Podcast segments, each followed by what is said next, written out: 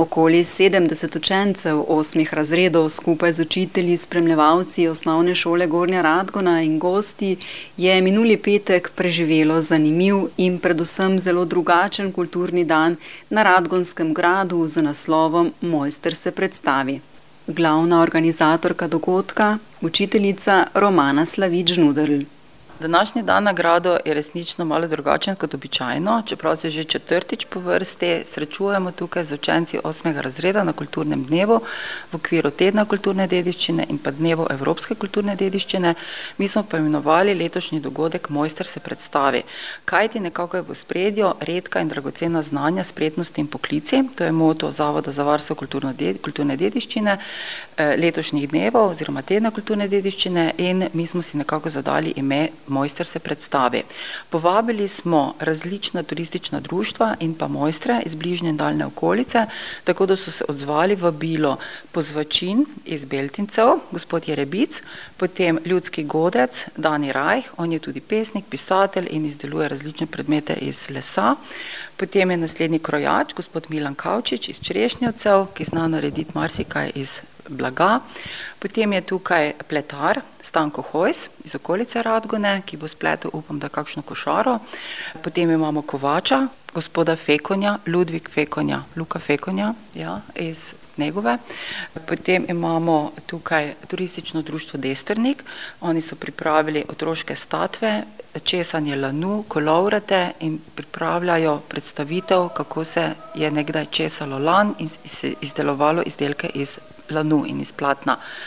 nadalje imamo turistično društvo Negova Spodnji Ivanjci, ti so pripeljali veliko stvari seboj, bojo tesali deblo, potem bojo mleli koruzo, štrik bojo vlekli in pa nekdo bo tudi pral cote, pranje cot. Na stari način, seveda. Ne smem pozabiti še turistično društvo starodobnikov Dimek iz Beltincev, ti so ravnokar na poti, pripeljali bojo stara kolesa, ki si bomo lahko ogledali, tudi kaj pošravfali in pumpali.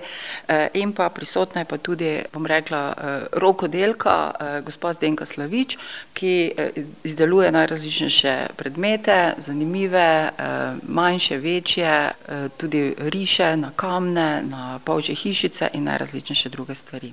Jaz sem Zdenka Slavič, včasih poznana tudi v Radgoni, ker sem v v na radgonski šoli tudi poučevala. zdaj pa v pokoju že nekaj časa in živim v Središču ob Dravi.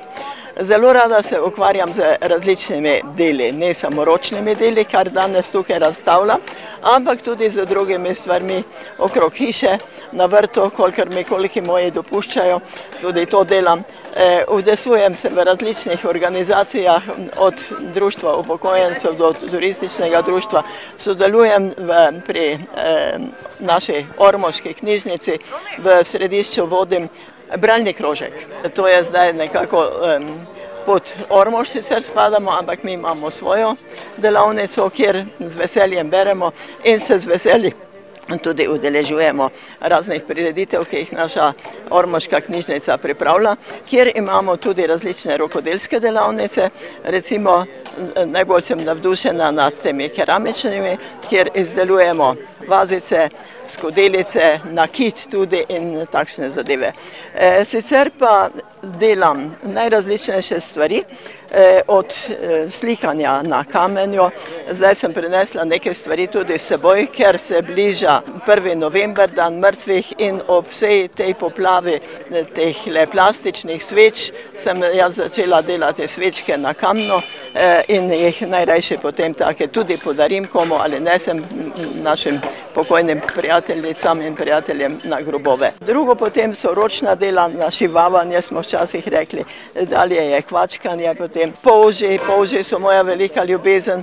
Pobiram polže prazne, polžje hišice, jih temeljito umijem, porišem gor, in potem tudi pišem polžje zgodbe. tukaj imam v tejle knjigi kar nekaj polžjih zgodb, Včasih sem eh, pisala samo toliko, da sem dodala komu, eh, ko sem podarila eh, kakšnega porisanega polža. Zdaj sem se pa spomnila, da bi pa bilo dobro to zbrati in jih napisati potem v nekem zvezku knjige, podariti potem kdaj mojim vnukom tudi, tudi kakšne druge njihove zgodbice. Tako da sem popolno zaposlena. Jaz sem Marija Filipič, sem perica na stari pravni stroj. ne vem, koliko je star, mislim, da čez sto let, tale leseni. Kako je učinkovit? Ja, dobro, če vredo pritiskaš, ribaš, je vredo. In perem, perem pa eh, grofičine brguše. Kaj pa je to? To so pa spodnice.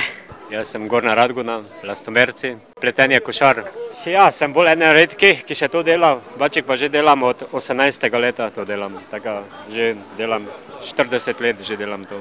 To je za dušo, za sebe nekaj narediš, po nekem poklon nekaj narediš, nekaj, kjer ne moreš kupiti. E, mi smo pa iz društva Dimek, starodobnik, ljubitelj starodobnih koles Dimek iz Beltinac.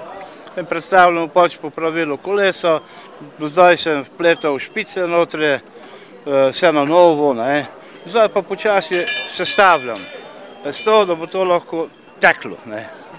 Oni, ko imajo sodobna kolesa, električna in to, misli so pač bolj podkovani, mi še to vse po starem delamo, ne, kako so naši predniki delali. Ne. Tako da, so, kolesarstvo napreduje. Ne. Ludvik Kramberger, pa pletem vrvi ali mi po domače rečemo štrike. To se izdeluje iz vrvi, to se plete s posebno napravo, ki pravimo brde. Če vidite, ta gospod je pomočnik, ka žene to, tu imam pomočnika, ka drži napeto vrv, ko spletamo skupaj in na koncu bi pol moral nastati štrik, če bi uspel, ali ne vem, če veste, zakaj to rabimo. Krave so dali okrog rogov, da jo je gnov na pašo, potem ne, nekaj najbolj nevoljnega pa je to, če se slučajno katere, hm, to veste, kak mislim. Tisto ni dobro, ne, ampak tudi to se je zgodilo. To je, kako bi rekel, za star mašin, za bruste, sekire, nože pa tako naprej, ne. Ampak da bi si pač otroci radi pobrusli in je kovač nareda ena žeblja oziroma cveka kovaška, pa se malo špica brusijo, ki pravijo, ki, ki jih pika. Ivan Hauptmann, predsednik turističnega društva Destrnik. Prvič danes tukaj na gradu v Gornje Radgune. Lani je rastlina, ki je že verjetno najstarejša rastlina, ki smo jo ljudje uporabljali. S prihodom obaža v naše kraje je to vse skupaj skoraj izumrlo, ampak mi gojimo to tradicijo naprej, vsako leto posejamo lan, zdaj že 11 let. Imamo tudi zaščitenega z ministrstva za kmetijstvo, da je to naša sorta lano urban desternik. Drugače pa prikazujemo, se pravi, lan posejamo, ga populimo, odstranimo kobole, kjer so semena notri, nato pa ga v lenišnici, desterniku imamo tudi zdaj že leto lenišnico, se pravi, lenišnica je sušilnica za lan, tam notri se suši, potem se zraven lenišnice tre na trlicah, od tam gre potem k ženskam na kolovrete domov, da dobijo niti in na koncu se je potem to neslo naprej tkocu oziroma tistim, ki so imeli statve, da so tkali laneno platno. Lan je praktično najbolj uporabna rastlina, iz lanenih semen dobimo laneno olje, lanena semena se uporabljajo tudi v prehrambeni industriji, iz steble pa dobimo predivo in potem platno, včasih smo pač samo, so včasih nosili samo lanene obleke, dan danes, tako sem dejal, je bombaž in nekako probamo to tradicijo držati naprej. Dobar dan. Dobar dan. Kdo ste vi? Pozvačin, zvač, ki vabi na gostovanje. Ja, seveda v Prekmurju, tja od Murske sobote pa do Kapce, ta del, pa Bogovina in 50-40 vasi, še je ta običaj. Petek, soboto ga vidite še lahko pozvačina, če imate srečo, gre vabiti tudi nedeljo, ker kje je pozvačin vabi, potem mora en mesec prej hit vabiti, ker petek, soboto so vsi doma, pa bi radi bili vsi doma, ko pride pozvačin, ker je to lep praznik. En govor šaljivi s tistim vabi, ima ceker, ima v cekru ima kruh pa vino, potem dati, ko povabi na gostovanje, ko je konec, potem da kapo dol, tisto vino pa kruh da gospodaru, pa mu pravi, to je dar od naše sneje, in znak spoštovanja, pa prosim, da čim prej pridete k nam. To je to. Ja, jaz sem Slavica Kavčič iz Štrešnjevec, delala sem v Muri, nekoč potem v Epasu, zdaj je to vse že preteklost. Tako da, zdaj pa pač koliko še za sebe, drugo pa več ne. Ni več nikjer, ko bi se lahko zaposlil, te dejavnosti so v bistvu izumirajo. Jaz pravim, krojači pa dinozavri so izumrli. Na žalost. Na dogodku je sodeloval tudi Muzej narodne osvoboditve iz Maribora, in sicer na temo steklarstvo, tema stekla in njegova vloga v vsakdanjem življenju ljudi. Kustos Uroš Dokl. In pač, ker naš muzej pokriva čas, rekel, dvajsetega stoletja, smo nekako po naših arhivih pobrskali in pogledali, kaj steklenega se da najti in bi zmoglo prevoz sem v Radgano brez nekih večjih težav. In seveda se nam je oko hitro ustavilo na dobrih starih legendarnih flašah oziroma steklenicah radenske ali nam v Mariboru zelo ljubega Talisovega piva, kjer je pač nekoč obstajala tovarna Talis, ki je propadla, ali če nadaljujemo s to tradicijo propadlih tovarn Mariboru, tudi propadlega Vinaga, ne, in smo pač prinesli nekaj starih steklenic vinske arhive. Nenazadnje pa potem tudi petrolejke, ki so vsak dan ljudem lajšale, od takšnih, ki so, ne vem, jih uporabljali tudi v času vojne, do potem steklenih predmetov, ki na prvi pogled so zelo zanimivi, ampak prav ne veš, čemu služijo, in sicer predmete iz kolekcije Zimska pomoč. To pa je bil predmet oziroma predmeti, ki so jih otroci dobili v času druge svetovne vojne, kadar so zbirali pomoč za nemške vojake, in takrat so jim na nemškem uradu tudi dali igračke in nekatere od teh igračk so bile narejene iz stekla in danes smo predstavili te predmete zimske pomoči iz stekla otrokom, da so lahko videli, da je, ne vem, bil tam mesto Brandenburg pa mesto Pettau pa Marburg an der Drau. Se pravi, vsa mesta nemškega rajha so na koncu pristala na steklenih igračkah. Tako da rdeče niti steklo, vse ostalo pa pač, kar nam je arhiv dal. Kako se ti je zdelo, da so otroci to sprejeli, kako zanimivo jim je bilo? Bolj, kot sem mislil, da bo. Mislil sem, da, da trenutno glede na prejšnja leta, ke pač redno sodelujemo in je zelo prijetno in se radi vračamo, sem mislil, da mogoče letošnja zbirka ni tako zelo konkurenčna kot, vem, tistim poprej, kjer so bila ljudska glasbila pa staro posodje, ki je bilo uporabljeno tako na drugačen način. Steklo je pač vseeno zgolj material, ne. In pa moram reči, da jih je pritegnilo kar nekaj predmetov, za katere bi skorajda napačno ocenil, da jih ne bo. Recimo mislil sem, da jim je petrolejka nekaj popolnoma znanega, vsi poznajo, ampak ne, otroci niso vedeli, kako petrolejka deluje, in, in sem ugotovil pravzaprav, da jim je potrebno razložiti, kako pomembno vlogo je sploh petrolejka imela, in če stekla ne bi bilo, petrolejke kot takšne seveda ne bi mogli uporabiti in imeti, ne. Tako da zelo so bili navdušeni, presenečeni, pa sam sem bil toliko bolj, predvsem pa tale zimska pomoč, vidim, da jih je zelo pritegnila in naredila kar velik vtis. V okviru projekta Erasmus so se predstavili tudi dijaki Šolskega centra Rogaška Slatina, ki so izvedli tri delavnice oblikovanja verižic in zapestnic s steklenimi perlicami ter graviranja mozaika. Matija Tihelj, steklarski tehnik, štiriletni program v Rogaški Slatini.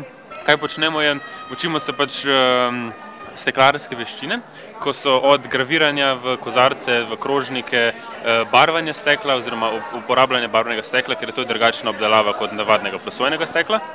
Potem pihanje s pomočjo steklarske pipe, to je steklo, ki je segreto na štiristo petdeset stopinj Celzija in ga potem preoblikujemo, pihamo v kozarce in vaze. Izdelujemo vaze, krožnike, nakit, vse vrste nakita, od ogrlic, prstanov, obeskov, uhanov, lahko pa se tudi naredi kakšne druge stvari, kot so recimo okvirji za očala, bi se tudi dalo. Nismo zaenkrat še imeli te priložnosti narediti tega, ampak glede na to, da je tudi optik, program optik na tisti šoli, se da bi tudi to povezati. Dogodek sta zadovoljstvom pozdravila tudi županja Občine Gornja Radgona Urška Mavko Tuš in ravnatelj Osnovne šole Gornja Radgona Dejan Kokol. Ja, lep dogodek, rokodelstvo, kot je bilo nekoč videti v živo na grajskem dvorišču, več kot bolj kot avtentično skorajda ne more biti. Torej kovačija, izdelovanje iz lesa, potem eh, na kolovrat, tkanje, kaj čemo. Tako kot je bilo nekoč, je sedaj tukaj. Kako se vam zdi ta prenos teh starih mojsterskih veščin na današnjo mladino? Jaz mislim, da uh, imamo kar nekaj uh, vedoželjnih uh, mladih učencev, ki jih bo ta prikaz navdušil, morda tudi za nadaljevanje šolanja na srednjih teh tehničnih šolah. In veliko krat sedaj že opažamo, da mladi najdejo tudi ne samo hobi, ampak tudi kot svojo poslovno pot v teh rokodelskih veščinah. Tako da jaz mislim, da je to samo nekaj dobrega, kar se dogaja tukaj na Radgonskem gradu. Želim, da tudi prihodnje leto vidimo te prikaze in da že imamo kakšnega novega mojstra v izdelovanju eh, kovaških izdelkov, lesenih izdelkov eh, in eh, nasploh. Eh, poglejte, tu imamo tudi prikaz eh, šivanja, tako da eh, ne bojim se za eh, to, da bi morda to izumrlo. Kot ravnatelj šole seveda zelo ocenjujem, da je to še kako nujno potrebno, da v sklopu vzgojno-izobraževalnega procesa nekako skušamo tudi v največji možni meri tudi kulturno dediščino kot takšno približati našim otrokom, kajti še premalo se vsi skupaj zavedamo, kako je pomembno to tradicijo ohranjati, jo gojiti tudi v prihodnje in smatram, da ravno kot šola lahko na tem področju veliko pripomoremo. Tukaj vidimo kar nekaj mojstrov, če ne bi bili ravnatelj, bi bili morda kateri izmed teh mojstrov, ki se predstavljajo tukaj? Nisem se, odkrito povedal, nisem se spogledal z kakšno takšno idejo. Posebej, če ne bi bil učitelj, ravnatelj, kakorkoli že v teh pedagoških vodah, bi pa moral biti za jadro kakšne fotografske vode, v kateri sem že tudi delno prisoten, pa zgolj amatersko, ne pa kot mojstrsko. Vse zbrane na Radgonskem gradu je pozdravila tudi Milena Antonič iz Zavoda za varstvo kulturne dediščine. Ta dogodek je v sklopu Dneva Evropske kulturne dediščine in eh, tedna kulturne dediščine, ki potekajo pravkar po celi Sloveniji. Tu pa že tradicionalno četrti dogodek na Radgonskem gradu, ki je organizacija osnovne šole Gorna Radgonja in kot vsako leto izvrstno izpeljan in tudi temo letošnjo redka in dragocena znanja, spretnost in poklici bo so odlično predstavljeni in upam, da bo ta predstavitev tudi navdušila katerega osnovno šolca pri izbiri njegovega poklica, da bo izbral ta redka dragocena znanja in tudi kakšen poklic. Po uradnem delu je sledila odlična grajska malica, ki so jo že tretje leto zapored pripravili dijaki in mentorja Srednje šole za gostinstvo in turizem Radenci Dušan Zelko in Peter Prtoci. Jaz sem Laura Svekovec. Štefan Bogdan. Srednja šola za gostinstvo in turizem Radenci. Pripravili smo catering za grad eh, Gornja Radgona, eh, kuhali smo različne jedi, pekli rogličke. Eno nočnico smo naredili. Naredili smo tudi obložene kruhke, kanelone, hamburgerje, Različno razne sladice, pe, pecivo. In kot pričajo dokazi iz prvih ust, je bila malica zelo dobra. Bilo je zelo dobro in Ja, ne morem nič slabega reči. Pač meni je bilo ful dobro, pa predvsem tiramisu, pa hamburgerji so bili odlični. Ja, meni je tu bilo vse zelo, zelo dobro. Uh, jedli smo hamburgere, pa ta tiramisu, pa pili smo ta sok, to je bilo fejs dobro. Jaz tudi nimam kaj reči na robe, kaj je bilo. Vse je bilo ful dobro. Ja, uh, malica se mi je zdela dobra, tudi dijaki so se zelo potrudili, pa veliko so pripravili. Ja, zdi se mi zelo spodbudno, da se dijaki odločajo in pridejo na grad, pa pripravijo malico za nas. Učenci so lahko tako spoznavali kulturno dediščino na izredno ustvarjalen in zabaven način. Meni je zelo vrek, pač pule tudi stvari je fajn, vred je. Ko smo si ogledali grad, je bilo zanimivo. Zanimivo se mi je zdelo pač kovači, ki so izdelovali žeblje pa ali pa izdelovanje obeskov iz lesa. Prvič sem videla, eh, kako so v starih časih prali perilo ali pa so izdelovali vrvi iz eh, lana, tako da je ja, zelo zanimivo. Ob bogatem dogajanju pa je potekala tudi impro delavnica. Vodila jo je dolgoletna mentorica Miš, male impro šole na osnovni šoli Gornja Radgona, Mojca Frim, skupaj s člani Kut, Banda Ferdamana, Matic Ačko in Nika Gamser iz Maribora.